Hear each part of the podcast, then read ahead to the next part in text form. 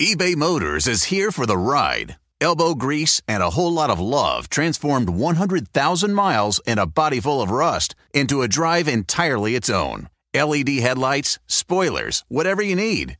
eBay Motors has it at affordable prices. And with eBay Guaranteed Fit, it's guaranteed to fit your ride every time. Keep your ride or die alive at ebaymotors.com. Eligible items only, exclusions apply. Addiction plays hardball. He would hit me with these verbal attacks. I just said to him, I love you so much. You're such an amazing person. I can't take this ride anymore. It was the fact that dad made that sentiment and broke down. And years later, he told me it had a huge impact on him. Sometimes doing what's right for your loved one is the hardest thing to do. Caron is that right thing. Visit caron.org slash lost. Ain't nothing gonna break your stride. You can listen to Jackie on Spotify. Oh no, you got to download Spotify. This show, along with all your other LPN favorites, are going exclusive to Spotify on Valentine's Day 2020. Break out the wine and the champagne. That means you'll only be able to listen to this episode, future episodes, and our entire back catalog of shows over on Spotify starting on February 14th. But Spotify accounts are free and easy to create. Even my mother has one. You can listen to all of our shows on Spotify right now. And you can download episodes for offline listening with your free account. The Last Podcast Network and all your favorite music in one place? What are you waiting for? Me to kiss you on the lips? Get a little bit closer. With your consent. Listen to Last Podcast Network, free on Spotify.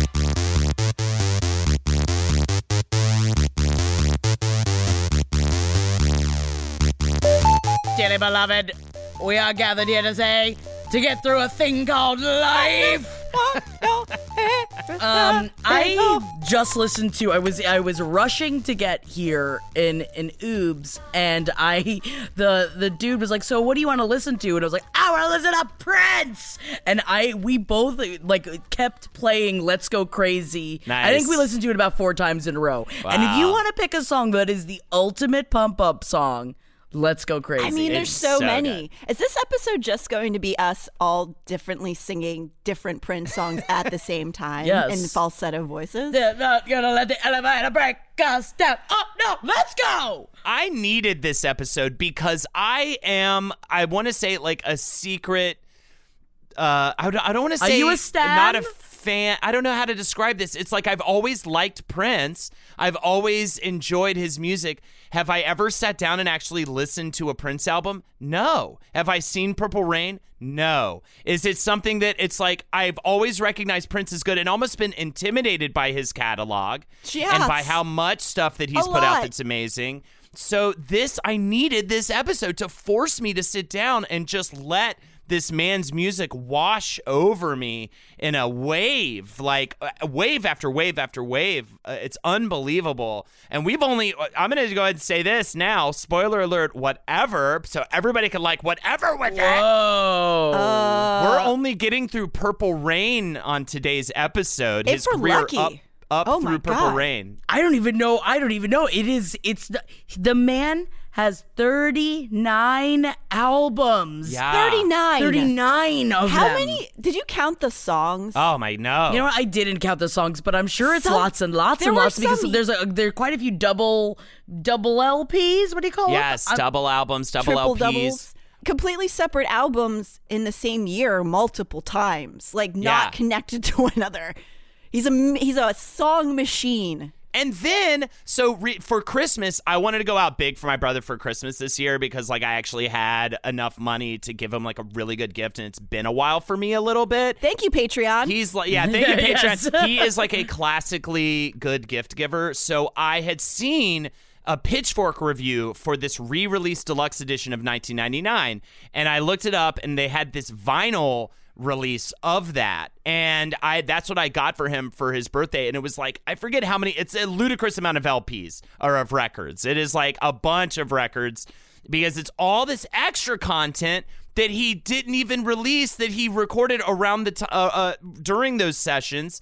That's also amazing. It's hours. So so you know, when he passed away, everybody did talk about this the vault of Prince. Like, we've only gotten, with these 39 albums or whatever it is, we've only gotten a small taste of the amount of music that he's recorded in his lifetime. Oh, yeah. The man is prolific, and the shit that he didn't even put out is some of the best shit you could ever write. it really it's it's insane his genius and i know that that is something that i mean you cannot deny whether you are into prince's music or if you are not his music is next level Who's not into Prince's music? well, especially he hits so many different areas. There's just some people that are not into funk. There's people that aren't into R and B. I think these people are wrong, Yeah. but they these people do exist, and that's okay. this is why I am a little bit of a sleeper on Prince that I talked about just now. I'm really not super into the sound of the 80s, or at least I wasn't classically for many, many years up until more recently. Now that I'm more into pop and things, I can go back to it and really admire it. But I did not really like the synth sound. And this is the sound that Prince perfected and brought to the forefront. This literally, they call it the Minneapolis synth sound wave that happened. That he was the pioneer of. the coolest trick he did was he took funk and he took R&B and he took rock and roll and he took new wave and he put it all together into this fucking monster sound that is unbelievable. But and for me, you can never call that sound magic because if there's one thing I've learned in this research, he does not like his stuff to be referred to as magic because that's Michael Jackson's word. But- he said that's not my word. That's how you describe Jackson's music. But a very controversial thing we'll talk about in the next episode. Somebody does call him magic in his later years. yes. And uh, I was shocked when you told me this Yeah, because because he really hates being described as magic because he Wow. says that funk is rational. ah, and uh, which is such an interesting way to look at it because then you think behind the brain of such a genius that he looks at it in a way that I, I think that certain artists look at what they're doing and they're creating art and they're saying something and like and he is doing all those things but most of all I feel like he makes music because he is music. Yeah. I don't think he thinks in any other way outside of himself and his music and that's what's like I I've never been that obsessed with anything in my life. do you think his little tiny body is just filled with notes? Maybe. maybe all Maybe he's in there. five two. that's a little magical sounding. He's shorter than I am. But it makes sense because magic is Disney, right? Magic Yes. is, and that is Michael Jackson. That is all his weird aesthetic. And Prince was not that. He was like raw sexual energy. Also, though, one of the things that I thought was amazing, and I did kind of know this because, of course, 1999 is like an, essentially an anti Cold War anthem. But he, how political he was as well. Like everybody thinks Prince, they think just sex, sex, sex. Well, and he even he sex a felt lot. like, and I mean, jack you off, head, all this stuff for sure. It was like sexier than I even thought it was on the onset. I was like, wow, this guy. Song about ma- fucking his sister. Yeah, he talks about it, incest, baby. It's a lot. But he also talked about po- politics. Like he literally eh, names of songs referencing the president and uh, you know nuclear warfare and all this stuff as well. Controversy is such a cool album because of that. And immediately he was doing that. Usually someone gets big enough to where they start talking about politics and stuff and then they a lot of times they have a lot of a fan base turnaround because of that. He was doing it before he was even that big. He well, was he was bigger than his britches from the start, which we'll Yes. obviously talk about here. But he Yes. is confident. yes, and also because so and on top of all that, what Prince really brought to the conversation about gender and fashion in a time where Oh, David. Bowie, oh my God, the ah. fashion is insane. But David Bowie was, you know, pioneering this huge movement. I don't know if it was, I know it wasn't just David Bowie, but I'm saying lots of people were a part of this, and Prince really solidified. You know, he's wearing high heels, he's wearing lace gloves, and he's making the world think about how a man or a woman should dress, pushing the boundaries Jackie. of taste and accessibility. Can I can I put a, a suggestion in the suggestion box for you? Please. Go, go, Could, could you could you do um 2021 Purple Rain of Terror? Ooh, that's kind of fun. Goth purple rain. So I need more th- uh, like frills. Yeah, but lot also of I feel like then the problem is I'm gonna have to start wearing those little tiny panties that Apollonia wears, and I wear usually primarily thongs, but I don't know if I want it that tiny in the front. No, I think it's more about layers. You need a lot of scarves. I would say it's like a pirate hooker. Yeah. Oh, pi- so you're talking about like a mix of Prince and Stevie Nicks? I can do Yes. this. oh, girl, you could I can pull it off. definitely do this. I'll get some shawls. Don't you fucking stop me from doing it. Oh my God. By the way, also, Prince tried to give Stevie Nicks Purple Rain back when it was more like a country song, and she was too intimidated by it. I did my research. Yeah, I did you my did. damn I'd research. be terrified to. I would sincerely be scared to work with Prince.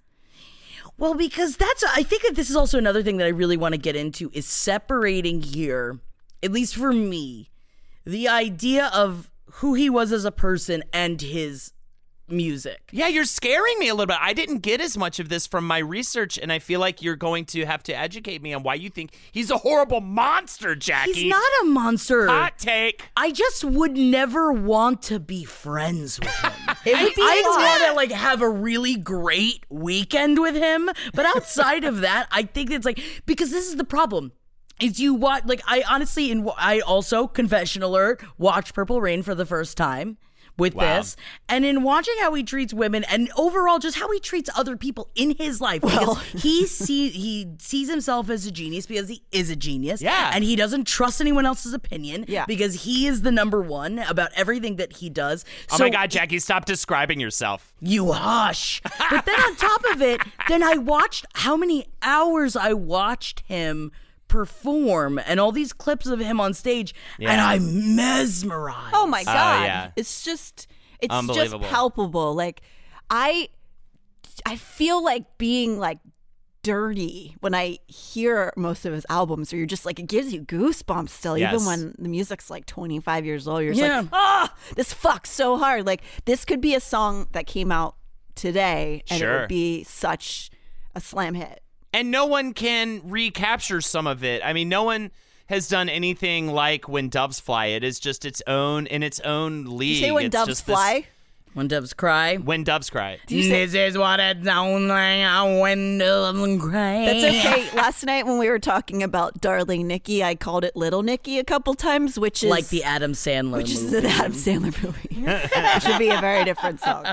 Um, let's jump into it because we Let's do do not it. have more time to waste. Yes. Oh Let's my get God. into it, Prince. Born in June of 1958 as Prince Rogers Nelson in Minneapolis, Minnesota. Oh, I wonder if he was a Gemini. Is he a gem? Uh, yeah, he uh, and and Minneapolis is like going to be this major set piece for his entire life, and it's something I didn't even realize till I visited Minneapolis, and someone's like, "Yeah, he loved it here. He lived here all throughout his life." And, That's where and it Paisley really- Park is, and Yeah. it's like, and it makes more sense of why if you go back to our Lizzo episode of why Lizzo ended up working with Prince because she mm-hmm. Yes. also is a part of the Minneapolis sound. And much like our John Waters episode, Whoa. where he uses Baltimore as his backdrop, he very much uses Minneapolis as inspiration. for Yes. Oh my God! And much like our Joan Rivers oh episode, Oh my god! Go ahead. How is it like it? I have no. It'll be an episode of content about a person's life.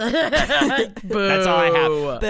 Boo. so his mother was a jazz singer named Mattie Della, and his father was a pianist and songwriter named John Lewis Nelson, whose stage name was Prince Rogers. His mother and father performed in a jazz group called the Prince Rogers Trio. And this is another fun thing too, which I didn't even honestly in looking at Prince, you don't expect that his first name is actually Prince. Yes. He was actually Right. named Prince, Named Prince. after his father's stage name. And also his father said because he wanted him to do everything that I couldn't do. Hell yeah. And I love too that his grandparents are from Louisiana. And if you've ever been to Louisiana, specifically New Orleans, music is a part of every inch of that city. And I think that it's just in the blood for this guy. Like it was predestined that he would become this major, major musical act. As a kid, he didn't like his name actually and had people refer to him as Skipper. Which is, uh, ugh, that's not better.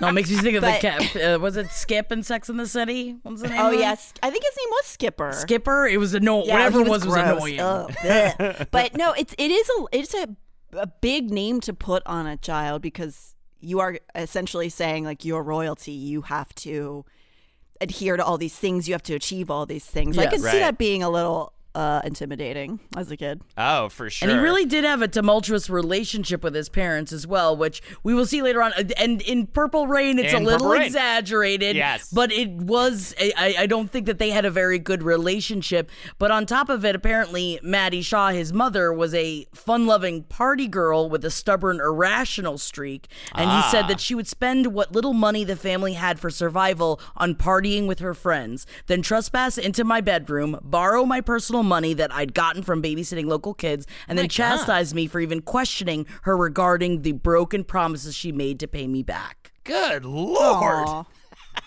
Rough. I'm sorry. This is also all written in Prince's own because. Prince has his own um, way of writing. So all of his notes that are transcribed is in the idea that's like money is always the money symbol. It's all this weird shorthand that you kind of have to string together. Eyes are this the cartoon eye. Yeah. Like, um, kind of like a middle schooler. yes. Also, by the way, and this is one of those weird, is he like Joan a little bit where he maybe makes things up sometimes? Or there's this whole story about how he so. had epsil- epilepsy in childhood, suffering from seizures at a young age until one day he just snapped out of it, which sounds insane to me. Didn't he say like an angel took the epilepsy away from him Yeah, or or something? something. Told his like mother that. that. Yeah. Yeah. In which it does sound like a little bit of a tall tale. Though, although I had read some interviews and accounts of friends that knew him in school when he was young, and he did have seizures. So maybe he just grew out of it. Maybe Yeah. an angel didn't take it away. Well, but isn't to an extent? I, I'm sorry if I'm if I'm incorrect about seizures to anybody who has seizures, but part of it is a mental state as well. Like, can you sort of, if you have certain disorders, you can kind of work your way out of them. I imagine, but I, he probably would have had to go to therapy for that. And if there's one thing I'm really picking up what he's putting down, I don't think he ever went to therapy. No, and I but- think maybe he needed some therapy. that that boy and that man had a will like nobody else. This Yeah. is true.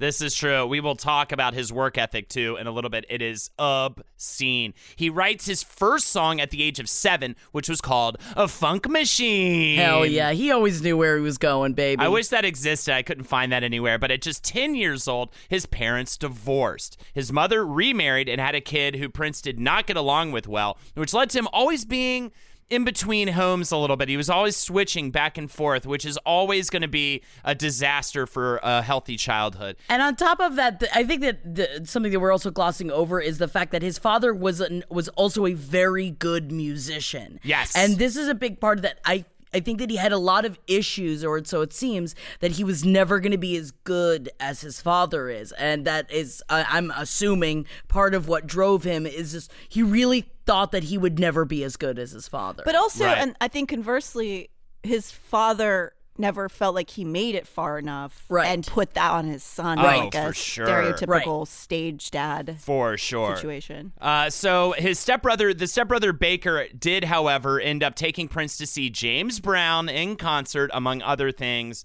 Clearly, got a lot of that stage presence influence from James Brown. If you've ever seen a James Brown live performance and work ethic, honestly, because uh, that guy was intense. So while living with his father.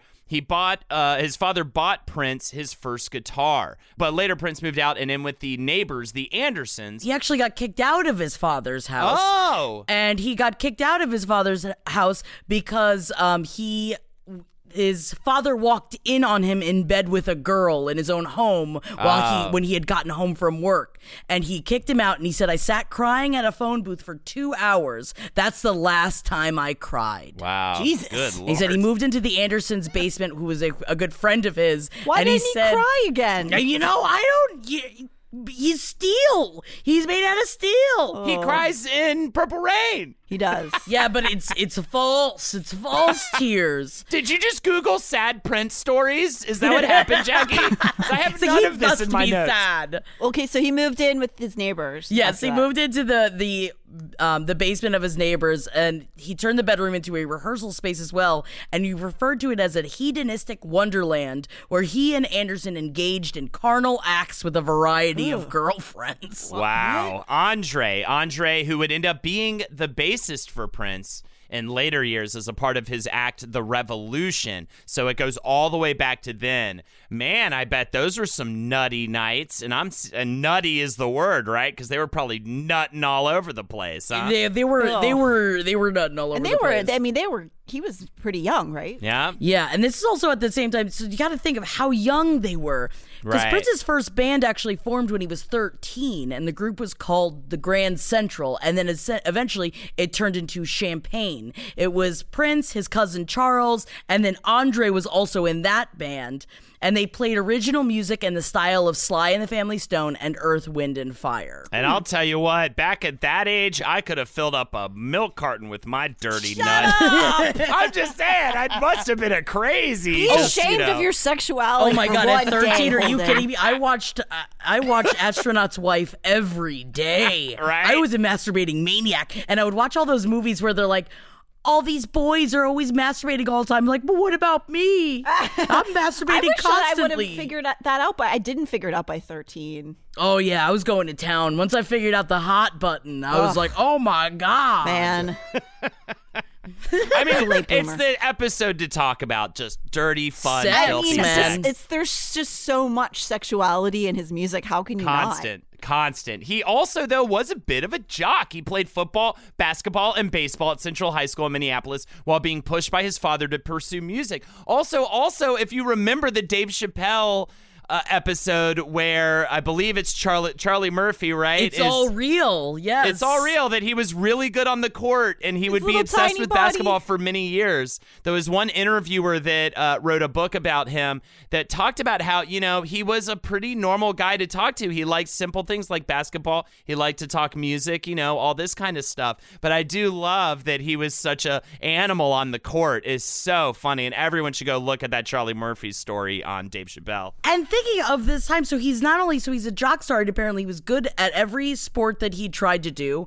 as well as like, he was then teaching himself every instrument he could get his hands on. And during all of this, he's also showing up at school, which especially at this time, he's showing up to school in high heels, in like in, like in gregarious fashion for the time for a boy to wear to school, and he didn't give a fuck. He just Hell yeah. wanted to dress however he fucking wanted to dress and good for him. But imagine that, like, thinking of that and how even at that age and me thinking of trying to dress differently than everybody else, but then on top of it, also being a, a jock star, like Right. that's like what power that is. He's got some brass cojones Yeah. on him. And he also was a student at the Minnesota Dance Theater through a public school urban arts program. So he's learning all the moves as well. And I mean, you listen to the music all the time and you're like, Prince is so fucking good. I can't believe he played like all of these instruments on these albums, especially on the early records. Then you watch Purple Rain, or last night I put on Prince Sign O the Times, which is a live concert. And I believe it is free on Amazon Prime, by the way. Mm-hmm. So check it out, mm-hmm. man. And we will talk more about Sign of the Time. We're not, we're not even going to get to Sign Yeah, of the we're we're not even getting there. We're not to this, getting there buddy. yet. But his moves are crazy. His moves Yes. are also lightning fast sometimes. You're like, I cannot believe that you're able to move like this while also fucking rocking out and singing these songs. It is just the whole package. And of course, he was studying dance at an early age. It really, really shows. Also, if you've never seen Prince live, if you've never seen any clips of it, stop right now and Yeah. go watch them because the, just it's his dance moves are insane, and the fact that he's doing all of this while playing and singing, and I just I can't. My loins get set I know, I know it's crazy. You get so amped. Nutting like a Christmas goose, too. You, you- what now? What happened? just you say, nutting Christmas all over- goose? He's just his nut is it's like a oh, squirrel. Oh, yeah. It's like an opposite squirrel. He's just shooting it out everywhere. I mean, everybody's nutting in the audience. Everybody's like, I'm. I, it's hard for Wait my loins. I on top of it, Jeff You is out of town. An opposite squirrel. Yeah, an opposite squirrel because instead of gathering the nuts, he's Oh, sort of he th- gives putting the them nuts out. away. Yeah, he's giving them He gives away. the nuts away. Oh, Yeah, it's a yeah. perfect he is an opposite squirrel. Right? He's a very generous squirrel. now tell us Oh, another God. sad story to make us upset again, Jackie. Don't worry, we'll get upset later on.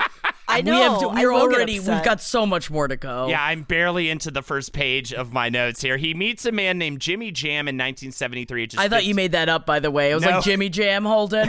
meets a man named Jimmy Jam. No, it's a thing. At just 15 years old, who spots Okay, his hold many on. talents, starts working with him. Jimmy Jam's this producer guy. At 17 years old, he joins his cousin's husband's band, 94 East, along with Andre, the bassist, where he contributed guitar tracks and some songwriting on that. So he's starting to get organized a little bit, starting to work with people. It's 18 years old that he ends up with producer Chris Moon recording a demo tape, which Moon took to Minneapolis. Uh, this Minneapolis businessman, Owen Husney. I know all these names sound like they are from uh, like a musical like Newsies or something. You know what I mean? But Yes. anyways, he goes to Owen Hunzi, Husney rather, who signs Prince to a management contract and puts together an uh, this uh, uh, an even stronger demo tape. And actually, Chris Moon, he met when he was making music with Champagne. Ah. And then Chris Moon is the person that actually encouraged him to use the name Prince. Because at this point in time, Prince wanted to be called Mr. Nelson because that was his last name.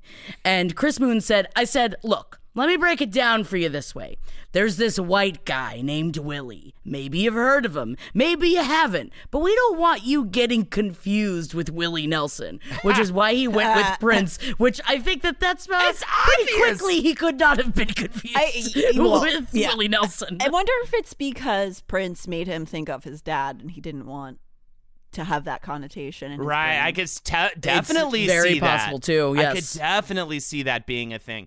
So, but he needs this businessman to really package him, and I think that's what gets him starting on the path of what it is to be a rock star, what it is to be a big star. It's it's more than just good music. It's more than just the dance moves. You've got to put it all together, and this actually gets him a recording contract with Warner Brothers, who even at the time is like a huge, huge label for your first label. Yeah, Oh, it's yeah, dog.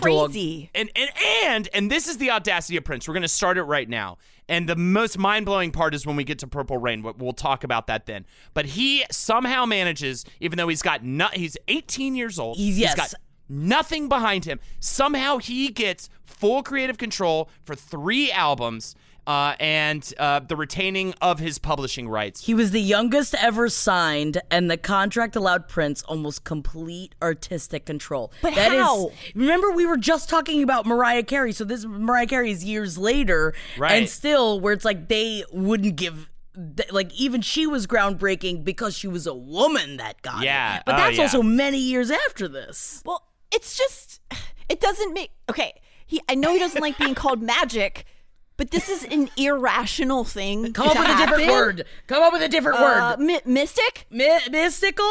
He's the mystical prince-tical kitty cat. Oh, no. Now we're just no. doing cats. No, it's like cats. He's jellicle. Everything is cats. Prince is jellicle. Oh, he's a jellicle. He, oh my god, he is a jellicle. right? Oh, he's so mad somewhere. Isn't that He is so mad amazing? somewhere. Um, God, he'd be pissed at us for comparing him to cats. Uh, probably. I'm gonna assume. Um, at the time, his manager said about him signing with Warner Brothers, Warner Brothers was just the right place for him to be because they were a very artist friendly label. And also, he had turned down a number of top producers that would have produced him on his album. I trusted him so much that I fought for him to be his own producer. That's from Owen Husney, who was his then manager. Gotcha. So let's talk about for, For you. his debut album, which is very good. It's not a breakout at all, and I do like that. That's part of his story. He did struggle at first. He didn't just immediately pump out the hits. Uh, he's he's recording this at Studio 80 in Minneapolis. Although, did you listen to For You? Because Yeah, I For it. You is a great album. It's great, Yeah. but I had never heard, Heard any it. of those No, I never heard it. Me neither. It was fucking awesome. And uh, but, so yeah, he's recording at Studio 80 in Minneapolis, where he cuts his last demo with producer David Rivkin. But Warner Brothers chose Tommy Vicari to executive produce the effort, who is known for his work with Carlos Santana. So we have to talk about this for a second because if Sure. you look at For You, it says it is produced, arranged, composed, and performed by Prince. That is Yes. what the album says. So Although Prince would produce for you himself, Tommy Vicari, who had worked with everyone from Billy Preston to Santana, was brought in to serve as executive producer because says Owen Husney, who was his manager, Lenny did say to us, You've got to have somebody who's got gold albums on the wall already, which is why David Z t- suggested Tommy Vicari. So Tommy Vicari, even though he is technically the executive producer while making it, was not on the album because afterwards because he was just Prince wouldn't listen to him. Prince steamrolls him. Uh, Vicari Steamrolled talks. him. Vicari refers to this time as just absolutely draining, absolutely d- demasculate, like just miserable because Prince is just not listening, is not taking his. adv- You know, he'll listen to him if he says something he agrees with, he'd put it in. But other than that, and that is crazy to to hear that for a very first album. for a 19 year old. And then on top of it, that Ear- apparently Earth, Wind, and Fire's Maurice White, who's the producer of uh, Earth, Wind, and Fire, wanted to produce P- Prince. And Prince also said no to that because he wanted to do it by himself, that he didn't want any old fashioned shit. It's Wow. because he, he'd said that he wanted to reject the styles of R&B at the time. He thought that he was greater than, already starting out, than what had come before him, even though it influenced him and he very much appreciated it, he wanted to be better than all of the quote unquote black music that was out at the time. Right. it's it, it is mind blowing, and I guess that it sort of lends itself a little bit that he was a kid that you could have that sort of arrogance, but he was accurate at the same time. But he just to just imagine this little tiny child just stomping on everybody as he's making this album, just going, nope, nope, nope, I'm doing this, I'm doing this, and they're just gonna be like, well, I. Oh, I guess we're gonna just listen to this kid because Yeah. he's got the deal. Vicari does convince Prince to move the project. One thing he was able to convince him of is to- move the project to a studio in Sausalito, California, a place called the Record Plant. That's where most of the basic tracks and everything are recorded over three months. All vocals and instruments, 27 total, were done by Prince, including guitar, bass, piano, Nuts. keyboard, orchestra bells, and drums. This is obscene. Like, if you've ever seen a recording process, looked at what that is, and heard this album, which sounds really good. It sounds like a full band of real people Yes. performing. And it sounds like a whole choir of people singing with it. Like it's nuts. It, it is. yes. Uh, I, I. This might be a controversial. Uh-oh. Controversial. Uh, we're gonna have Contro- multiple of controversial these, I corner. think, on this Controversial. episode. I am actually a little afraid of Prince's ghost hearing this and cursing me, but right? I. It's a great album, but I don't feel like it's him. Like I, it- he didn't develop his own style at this point. It, it sounds very of the time. Well, he's and also very young. He's still figuring it out. Yes. Billie Eilish figured it out. Oh, okay, God, that's oh, 'cause Oh, my she's God. a billionaire, and she was a millionaire before she started. listen. It is true, though. She did figure it out at age 17, which is kind she of did. insane. No, her older brother did, Well, yeah, who it was, had been a producer for a long time, but we're not going to get entire- into that. Her entire family helped. Maybe but- utilizing her as a marketing tool, but we're not going to get into that. We will, though. We should definitely do an episode on Billie Eilish at some point. Sure. But yeah, it is. It is. You're right. It is him still discovering the sound he's trying to find. He doesn't even find it on his next album, which is a bit more of a breakthrough. Soft and Wet is the closest he's gonna get on this album to the Prince defining sound that we get to with Controversy, 1999. Right, and the open that stuff. sexuality stuff. It's like a little Yes. bit. It's it's pulled back a little traditional. bit. on Well, and It's this is actually why I wanted to talk about it is because Chris Moon, the dude that we were just talking about, is someone that worked with him to help him write this song, even though he does not get any credit for it. Hmm. And Chris Moon, I think that we can attribute some of his double entendre and the beginning of it in Soft and Wet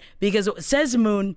I thought guys are probably not going to be the primary audience for a five foot two falsetto singing guy. It's probably going to be girls, and it's probably going to be younger girls who think he's cute and sexy. But I decided that because we're dealing with younger people, the sexual component can't be blatant. That's why we need a double entendre that infuses his music with some sexual energy. The song is about a kiss, but it can be inferred that the song is about other things as well, which is where most people's minds go. Explode. So Soft and Wet was conceived as a marketing tool by Prince and Oh, Chris okay. Moon to start which is like eventually we will see even more and more later on. This was testing the water to see how would this work.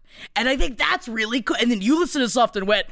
I'm, And what's funny is I feel like yes, I could see where he was coming from, thinking that it would only be effective on younger younger women, but little did they know just how profound cocaine would be in the '80s. Therefore, how much everyone would just fucking love this falsetto voice funk rock. Everyone awesomeness. wants to get freaky once the cocaine rolls in. Yes. I mean, it just it's, he's just. I mean, later on, I swear you can hear other. I can hear other people slipping and sliding in their own seats.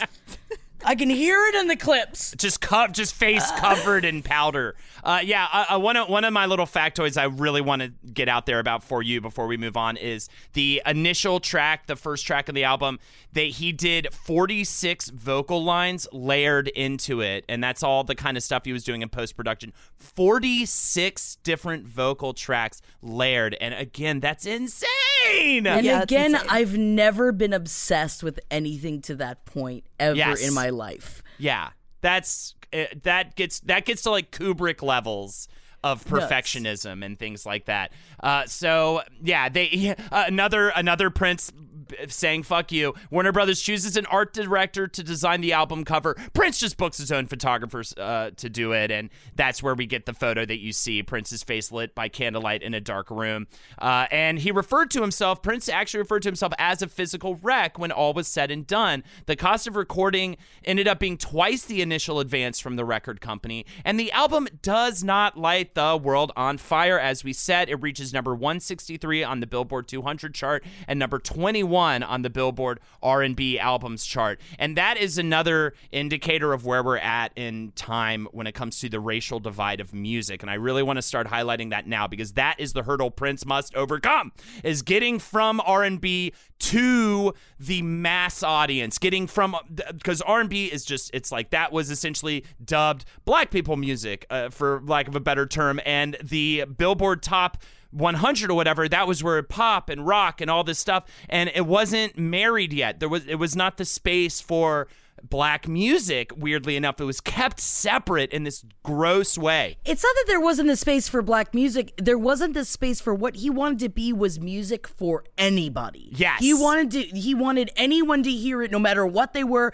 no matter what they identified with and see his music and be like, "I enjoy this." Well, yeah, and I also I think probably it it helped him uh, develop his own style from the fact that this album didn't hit that hard. He used that as a motivation to to kind of break out because I think he when he did that album he was trying to fit into a mold a little bit. Right. Still.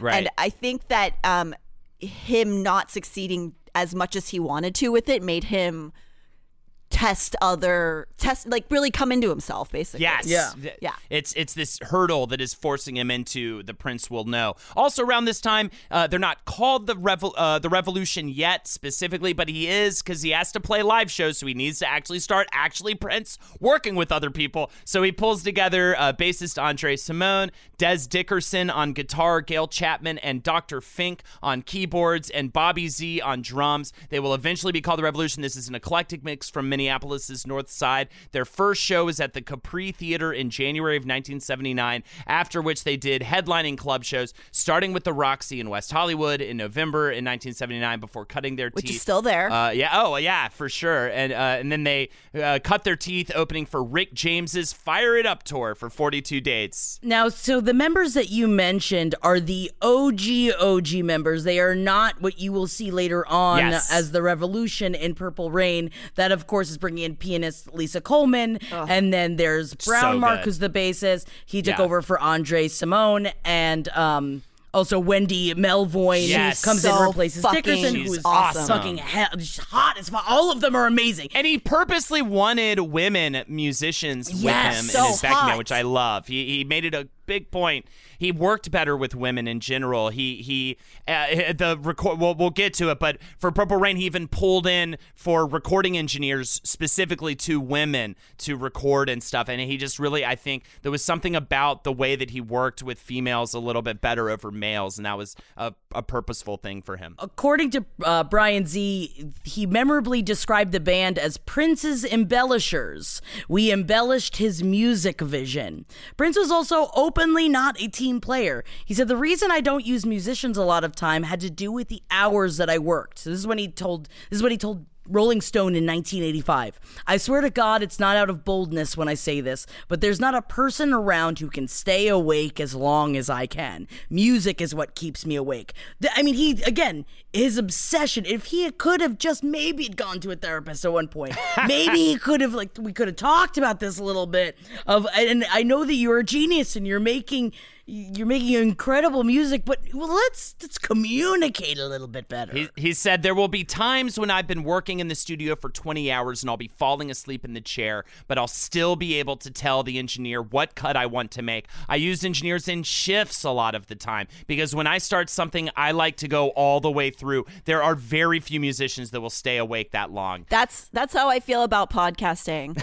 I can just talk and talk and talk for 20 hours straight. I'm that passionate about it. Natalie will just be like, "We are our uh, uh, Joan Rivers episode with Natalie was actually 24 straight hours 24 long. straight hours We had to edit it down because we just and literally I there was a fake me that came in. There was a fake Jackie that came in. it yeah, was just yeah, Henry but they were just dress. birds. They were just going.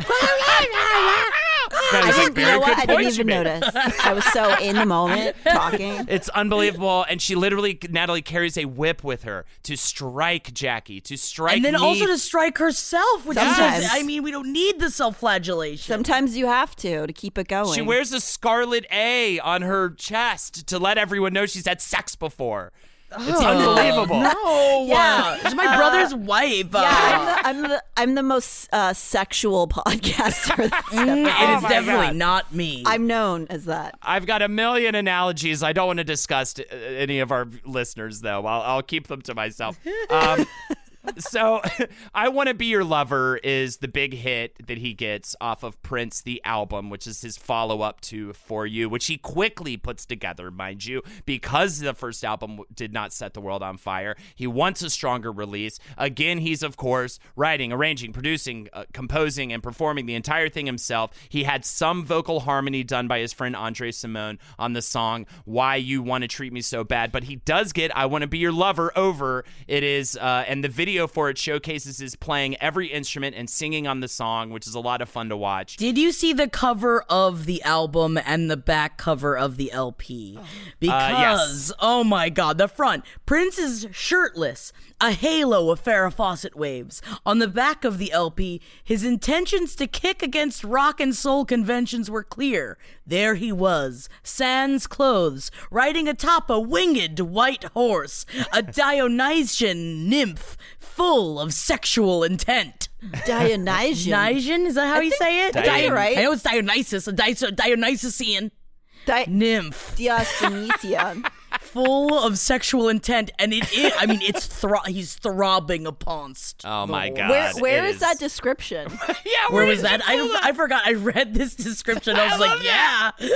All of I his album that. covers are truly extraordinary. Yeah, they really pop. You're Yeah. like, damn, especially after this one with uh Dirty Mind is like, wow, wow, wow, what? It's a Wowie, Hachimachi. wow. Yeah. yeah, I did I said I did this a lot this week. Just, wow, wow, wow. I did that a lot just listening to and viewing Prince. Yeah, I mean, especially I've been alone because Jeff is out of town, and so I I openly did watching a clip of him yesterday. I was going swing, swing to absolutely no one except myself.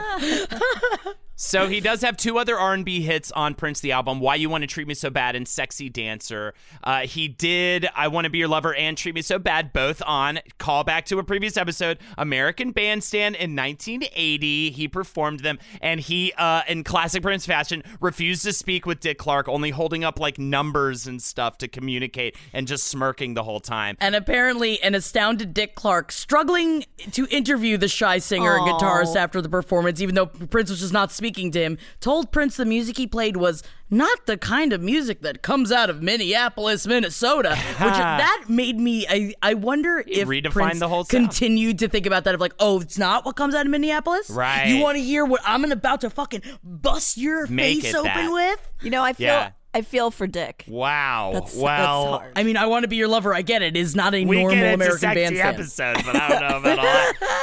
Um, but yeah, and this, by the way, you're not going to hear a lot of quotes from Prince because he classically did not do interviews. Really, he kept to himself. He was very private guy. I mean, that is a lot of times the type of person that's really big on stage is going to be really not big in the private life and everything. But yeah, he he straight up doesn't do interviews all through Purple Rain. It makes sense because he also is very open. This is from that same Rolling Stone interview from 1985. He said, I used to tease a lot of journalists early on because I wanted them to concentrate on the music Yeah. and not so much on me coming from a broken home. I don't live in the past. I don't play my old records for that reason. I make a statement, then move on to the next. It's almost as if he's saying, I don't have fucking time to explain to you what I'm doing, to, to- because he's writing, composing, do- he's doing he's singing, doing all of this for 39 albums. Well, smartly so too. He is defining himself on stage and becoming this thing Entity. that I don't think he wants to be set down on earth by you knowing what his childhood was like. I think he wants to be this thing that He's an alien. Well, That's he what did. I like that. Uh, He Yeah. did eventually start writing his memoir. Um, Sure. At the very The end of his beautiful life. ones. Yeah. Yes. Uh, but yeah, but for most of it, he did want to seem just, I think, sort of uh, like a mys- Ethereal, yes. mystical, mystical, mystical creature. Mystical. Angelical. A ge- he, please. was, he wanted to appear angelical. Jellicle. He was a bit of a not a Mr. Mistoffelees because that was the magical cat. No, he's a bit of a rum tum tugger. He's a bit of a rum tum tugger. He's definitely tugging on something. He's a rum tum tugger. uh, all right, everybody, let's get into. I think my initial like, okay, this is when he's fucking putting out the hit jam shit with Dirty Mind. It is awesome. This is the end of 1980. It is him out fully as the sexual dynamo. He and he's finally like, I am sex. I, he might as well. He should have been called Sex, not Prince. Yeah, got dirty. it was dirty. He recorded mostly in his home studio. Many of the songs were cut in actually just one night, and it's notable for its shock value, and especially around this time. These songs would be shocking today, but Yeah. it would it would be st- uh, like you know what I mean. But back in the early '80s, songs like "Head" about seducing a bride to be with a very awesome pussy eating session. I mean, you know what I mean? I was intrigued. If you listen, Ed, I mean, I'm intrigued. Right? I guess. I guess I'll try it if you say I'd you're like that to good. proposition you with a spectacular pussy eating session. Okay, I guess I should try before I get married. Uh, and then you have uh, Sister, which features the line "Incest is everything it's said to be." Which It's a little that's rough. a little rough because he has an actual sister. but he I wasn't mean, close. I would be a little uncomfortable if my Oh, brother yeah. made that song. Oh yeah. I mean, I won't even let my family listen to my podcast. You think I would let them listen to something that's just like, ah, suck Jeffrey? Yes, you've met him. I suck his dick, mom. that's really catchy. Though, I was Jackie. looking Natalie in the eyes as I said it. There's That's a really lot catchy. of really un- uncomfortable things happening at once. This is an uncomfortable episode.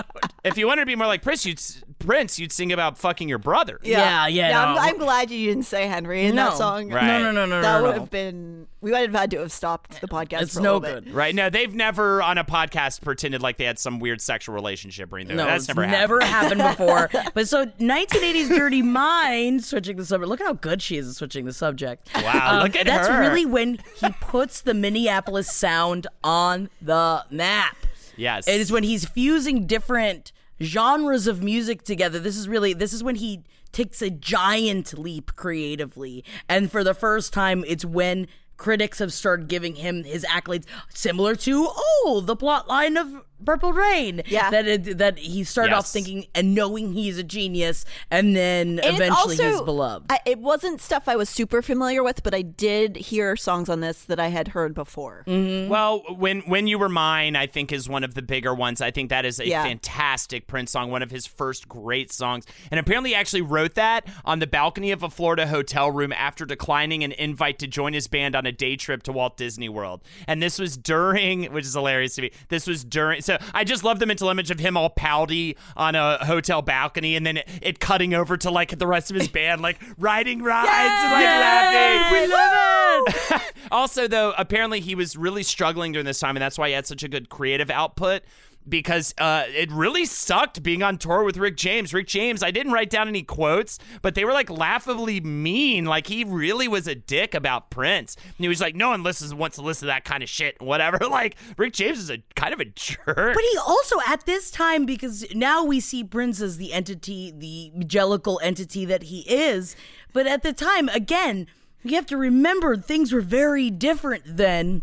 And Yes. even there's all these um, stories about when they were touring, when Prince of the Revolution are touring with the Rolling Stones. Yes. There's one in particular when they said they were at the LA Coliseum. This is around the time after Dirty Mind comes out. It says Prince hits the stage in his signature black bikini briefs and a trench coat, expecting a similar enthusiastic reaction to what he was getting in the smaller venues on their tour. It was quickly apparent, however, that the predominantly white, rock oriented crowd was not feeling it. The music wasn't the problem. The artist's new wave inflected funk may not have made sense to the older crowd, but it was Prince's androgynous appearance. He's getting booed, they're throwing these food at him. But what I love Yeah. about it though is that what does he do because he's getting all of this bad backlash? He's like, well, fuck you. I'm going to dress even crazier. Right. And he then just triples down on his Yeah. androgynous look and doing whatever the fuck he wants to do because he's trying to make harmony at the end of the day, not make dissonance. And I think that's also another point that that is huge when it comes to Prince is that he wasn't trying to push anyone out of the audience. He wasn't trying to say I'm not a black artist. He was trying to say that I am all of it.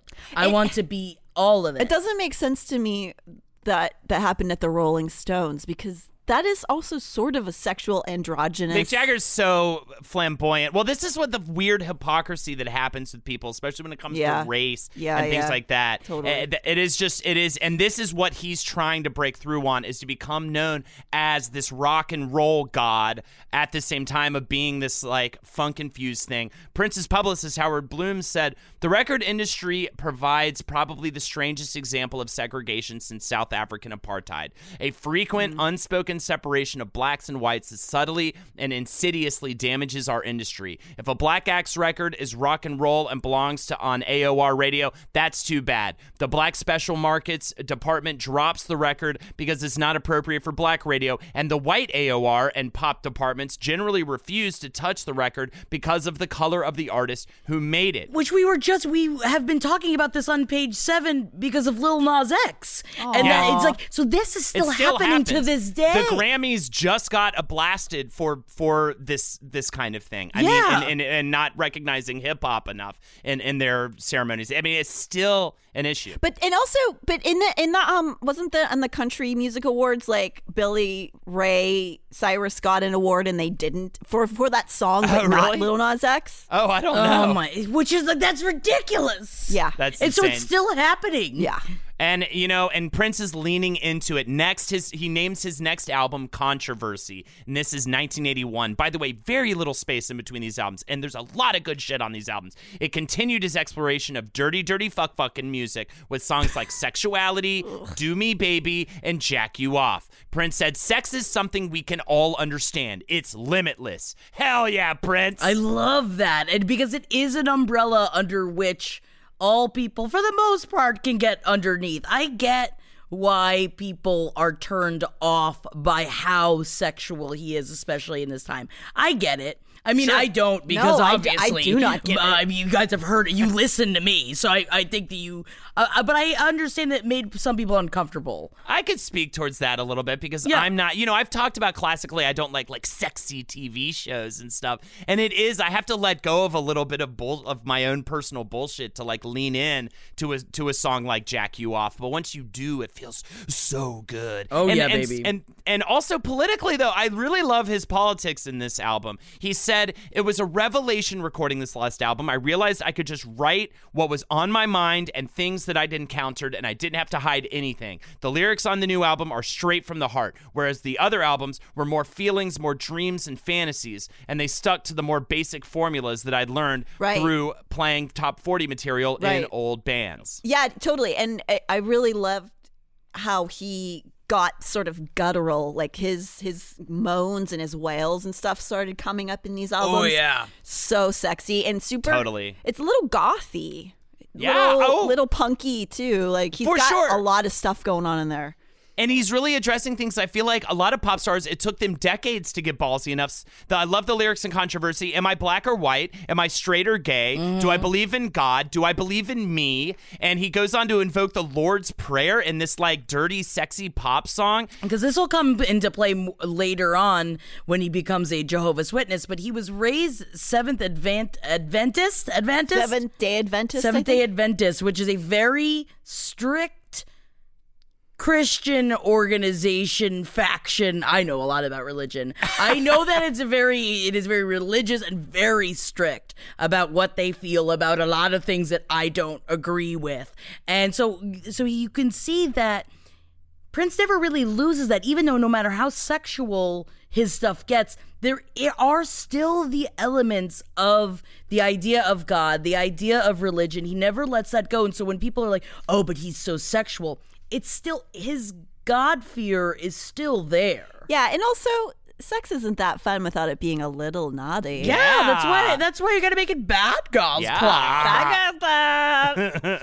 Uh, before we get into his true breakout with 1999 and when he becomes full on Prince, the absolute rock god, giant pop star that we know today, we should say around this time he also puts together a side project called The Time, for which he wrote and performed most of the instrumentation and backing vocals, usually under a pseudonym, with lead vocals by Morris Day, who is the comedic relief, uh, uh, uh, the the the nemesis group in uh, uh, Purple Rain. Is he the comedic relief in Purple Rain, or is he the man that puts a woman inside of a dumpster? you didn't find that at all? Yeah, you mean you mean comedy? I, just like, I was like, did he just put her inside of Oh, a yeah, dumpster? he threw, and it's it's supposed to be funny.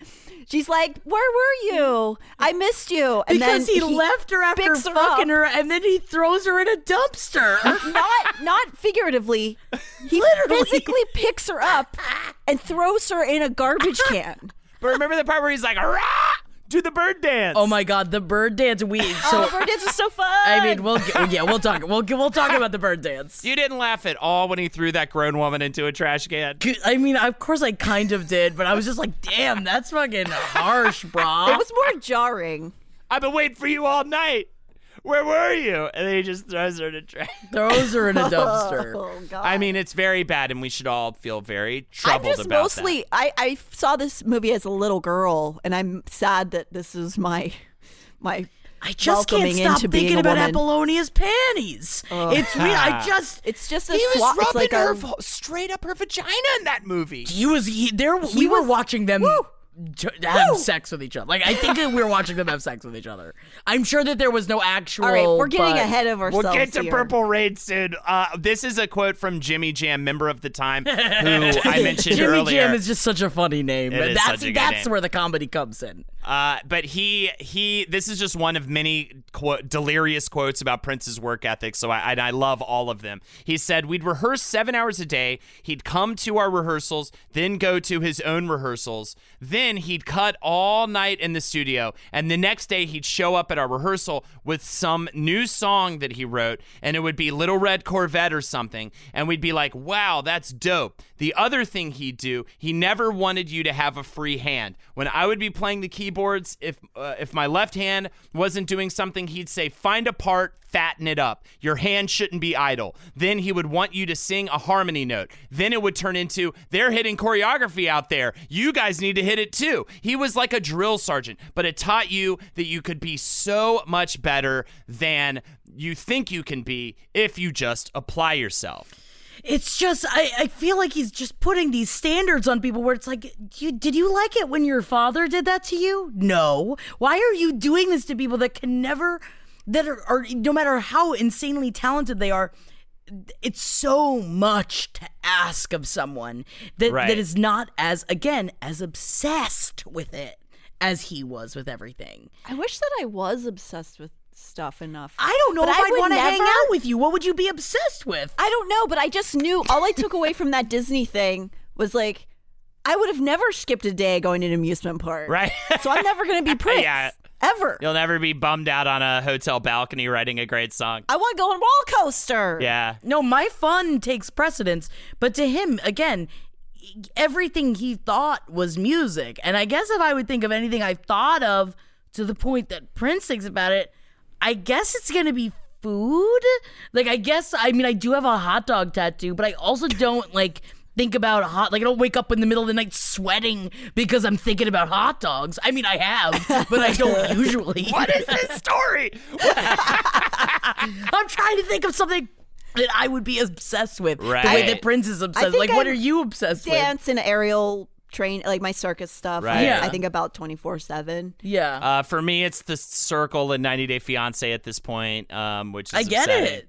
So maybe we really just need to lean in the way that Prince leans in, and um, this is what we need to learn from him because, uh, you know, like even after he was getting all this hate and everything for uh, the time when he was doing the touring, he said, "You know what? People that aren't hip to it, I hope they do get hip to it."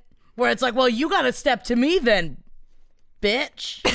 I'm sorry. I like the delay I keep on looking that. her in the eyes. I can't. you just called Natalie a bitch. Challenging me today? Natalie, point counterpoint on that.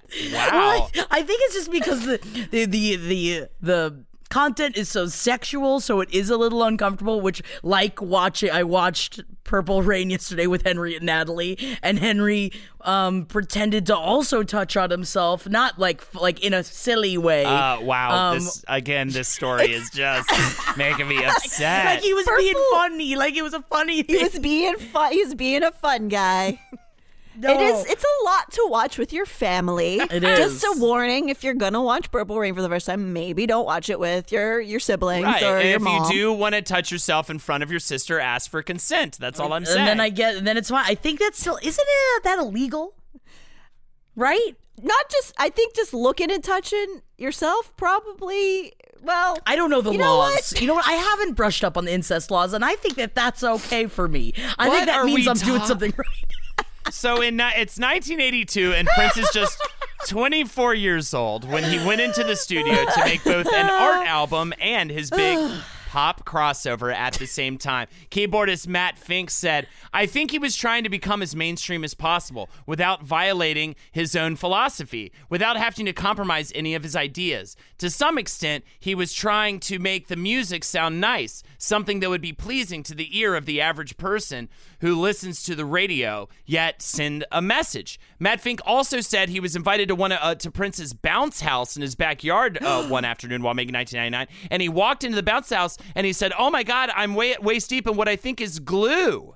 Oh Is my god! It wasn't. It was balls. It was And it balls was- and cum. You oh, was it fucking balls and asshole. cum? I got so excited that Prince had a bounce house in his backyard. no, backyard. I don't think he. No, Paisley Park. I, I imagine it was nowhere near. Even though I'm saying this outside of controversy, I'm saying ride wise things like that was nowhere near as fun as Neverland. I will throw that out there. Wow, But that is so- controversial. I I, think it I'm was saying not like when it comes to rides. What I'm, I'm saying when it comes Well, to the there were some content of it. rides that you didn't want to go on too. Hey, at, uh, we were talking about so 1999.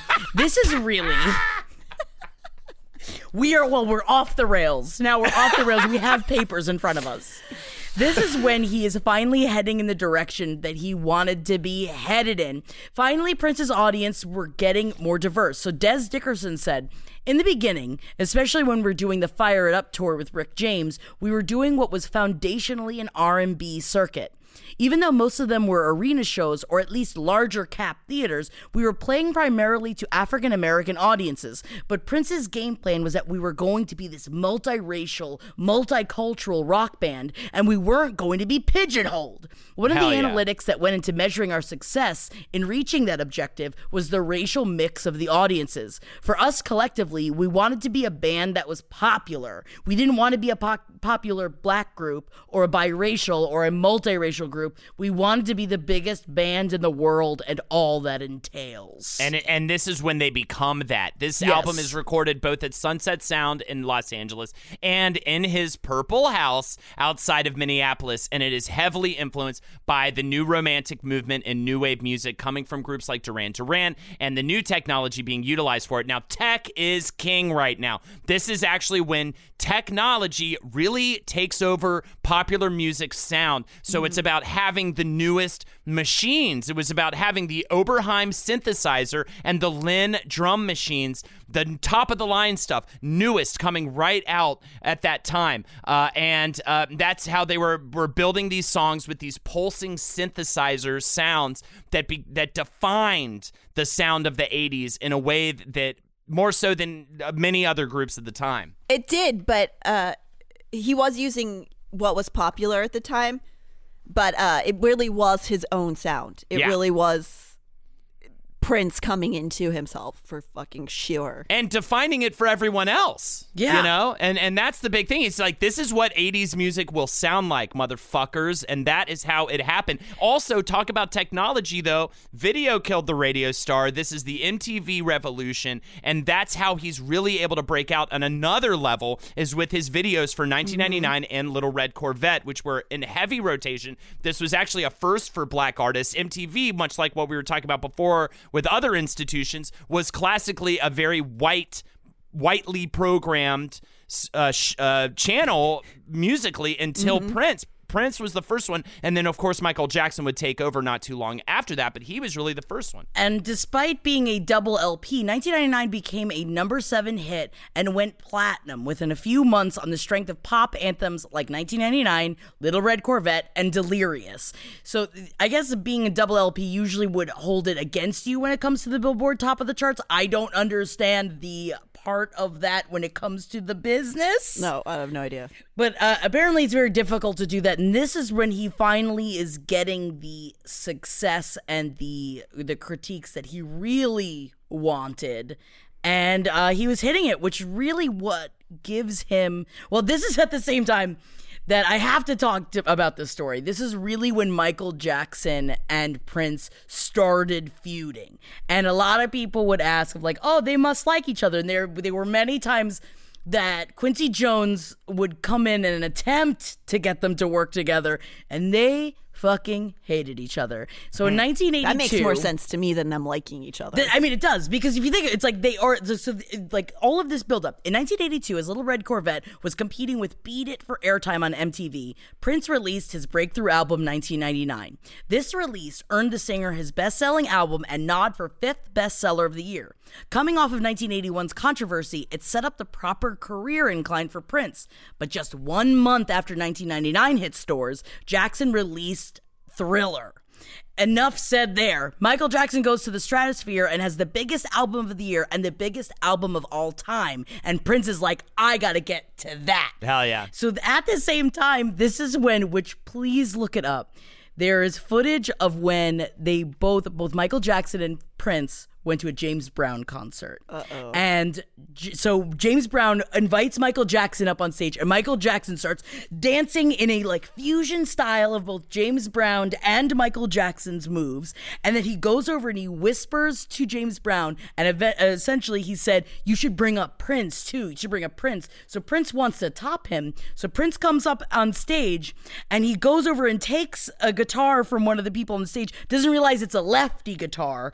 Can barely play the. I mean, he still shreds it. He still Prince. He did it with a lefty guitar, and then he attempts to do these dance moves, but it just the audience was not having it. Oh, and then he like bowed because no one was getting into what he was doing, and then he goes to like skit like spin off stage, and he knocks into a prop this like lantern prop thing that knocks over into the audience.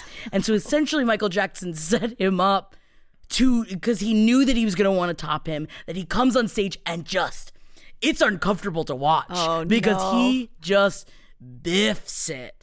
And um, so that is really, really when it. So this after Thriller and 1999 going head to head, and uh, it's just gonna spin out from there. I'm gonna keep dropping in little tidbits because I'm obsessed with their mounting feud over their lives. It does Yes. make me think of Step Brothers, and I would like Yes. to see a movie of those two. and then he put his balls on his drum set. So did you touch my drum set?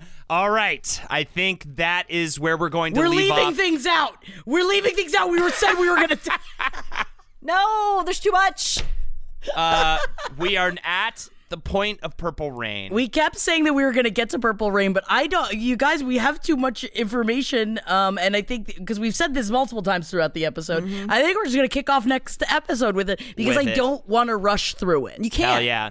And I, I'm I'm in agreement with that. And we just have so much to talk about. Guys, I think this actually may be our first three parter already. I don't even think Wizard and the Bruiser's done a three parter before. This is obscene, but it is too prolific. I, again, we've only talked about what, four or five albums? Of Of 39. 39. And of course, we're going to have to clip through some of them. Well, we're going to have to clip through some of them. But I even saw there's like an oral history of just his Super Bowl halftime show online. There's I so just- much I hate this so shit. much. So even his later career that doesn't have as many memorable albums has all these memorable moments and things to talk about with all that stuff. And well, of course, you can't you can't speed through Purple Rain. You got to Yeah, take it. you gotta take your and time. we got to take it nice and slow because so Rain, what he does. Purple Rain. dude, it has been in my.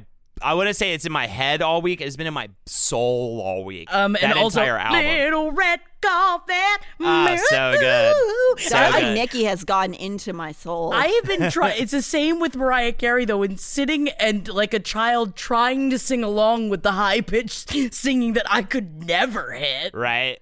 So here we are. Prince is now mo- literally we're at the point where he's transitioning from nightclub act to arena act. This is the period where he's on the map fully as the man we know as Prince.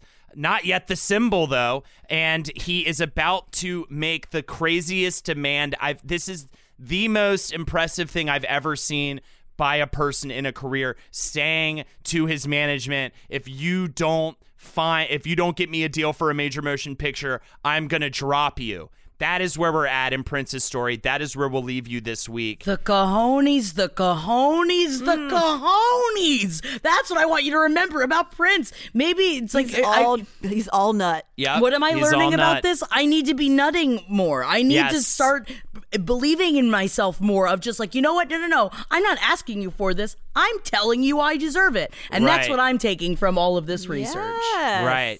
And and that is where we're that is where we're going to get to next week. I can't wait to talk about it. I can't wait to talk about Sign of the Times. I can't wait to talk about just all this just huge career explosion. Prince the God is next week. Let's get into it. The rise, the fall, the rise again as per usual. The the absolutely tragic early passing. Let's cry again and Oh, make I will. cry. I feel I'll like I cry. will. I'll cry about it. It's because just because I'm gonna wear be wearing those Apollonia panties, though. There you go. the and I'll be ones? chafed. The ones There with the go. string that's just like The loose red fabric in the ones, front. Yeah. And now it's time for apologies. I'm sorry for all the cum jokes I made. Sorry. I don't have anything to apologize for because I'm too perfect. You're an angel. I was trying to think about it, but yes, Natalie, yet again, you show the demon shows us she is actually truly an angel. She's an angel. and us angels are flying to heaven because I'm excited about our move to we Spotify. We're not going to die. We're just going to Spotify. Ah, that's good. Pop History is going to Spotify exclusive on Valentine's Day, February 14th, 2020. Put a heart on it. Aw. If you haven't tried Spotify, it's free to download and use on any device. No credit card needed. All of our episodes are already on there, so go ahead and check it out. All you have to do is search for our show in Spotify to start listening for free.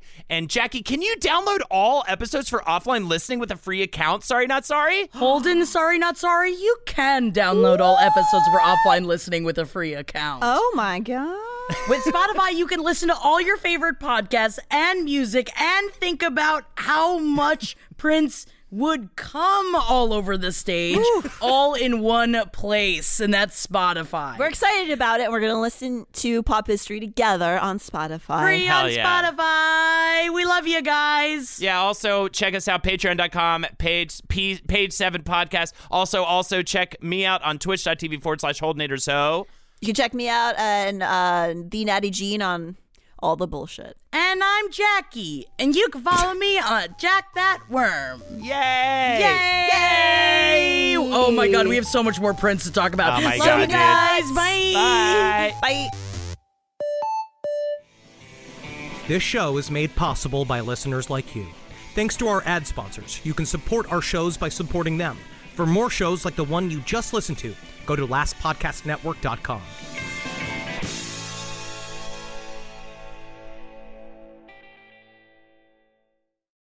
I'm Roman Mars, host of 99% Invisible. I'm excited to be teaming up with Lexus GX and SiriusXM on some very special 99PI episodes. We're heading to some of the cities in the US that have special meaning for me and exploring the ways that these cities marry form and function. To learn more about the Lexus GX and SiriusXM and Lexus vehicles, visit lexus.com slash GX and SiriusXM.com slash Lexus Trial. The all-new Lexus GX. Live up to it. Check out the 99% Invisible feed now and listen to these special episodes. Addiction plays hardball. He would hit me with these verbal attacks. I just said to him, I love you so much. You're such an amazing person. I can't take this ride anymore. It was the fact that dad made that sentiment and broke down. And years later, he told me it had a huge impact on him. Sometimes doing what's right for your loved one is the hardest thing to do. Caron is that right thing. Visit caron.org slash lost.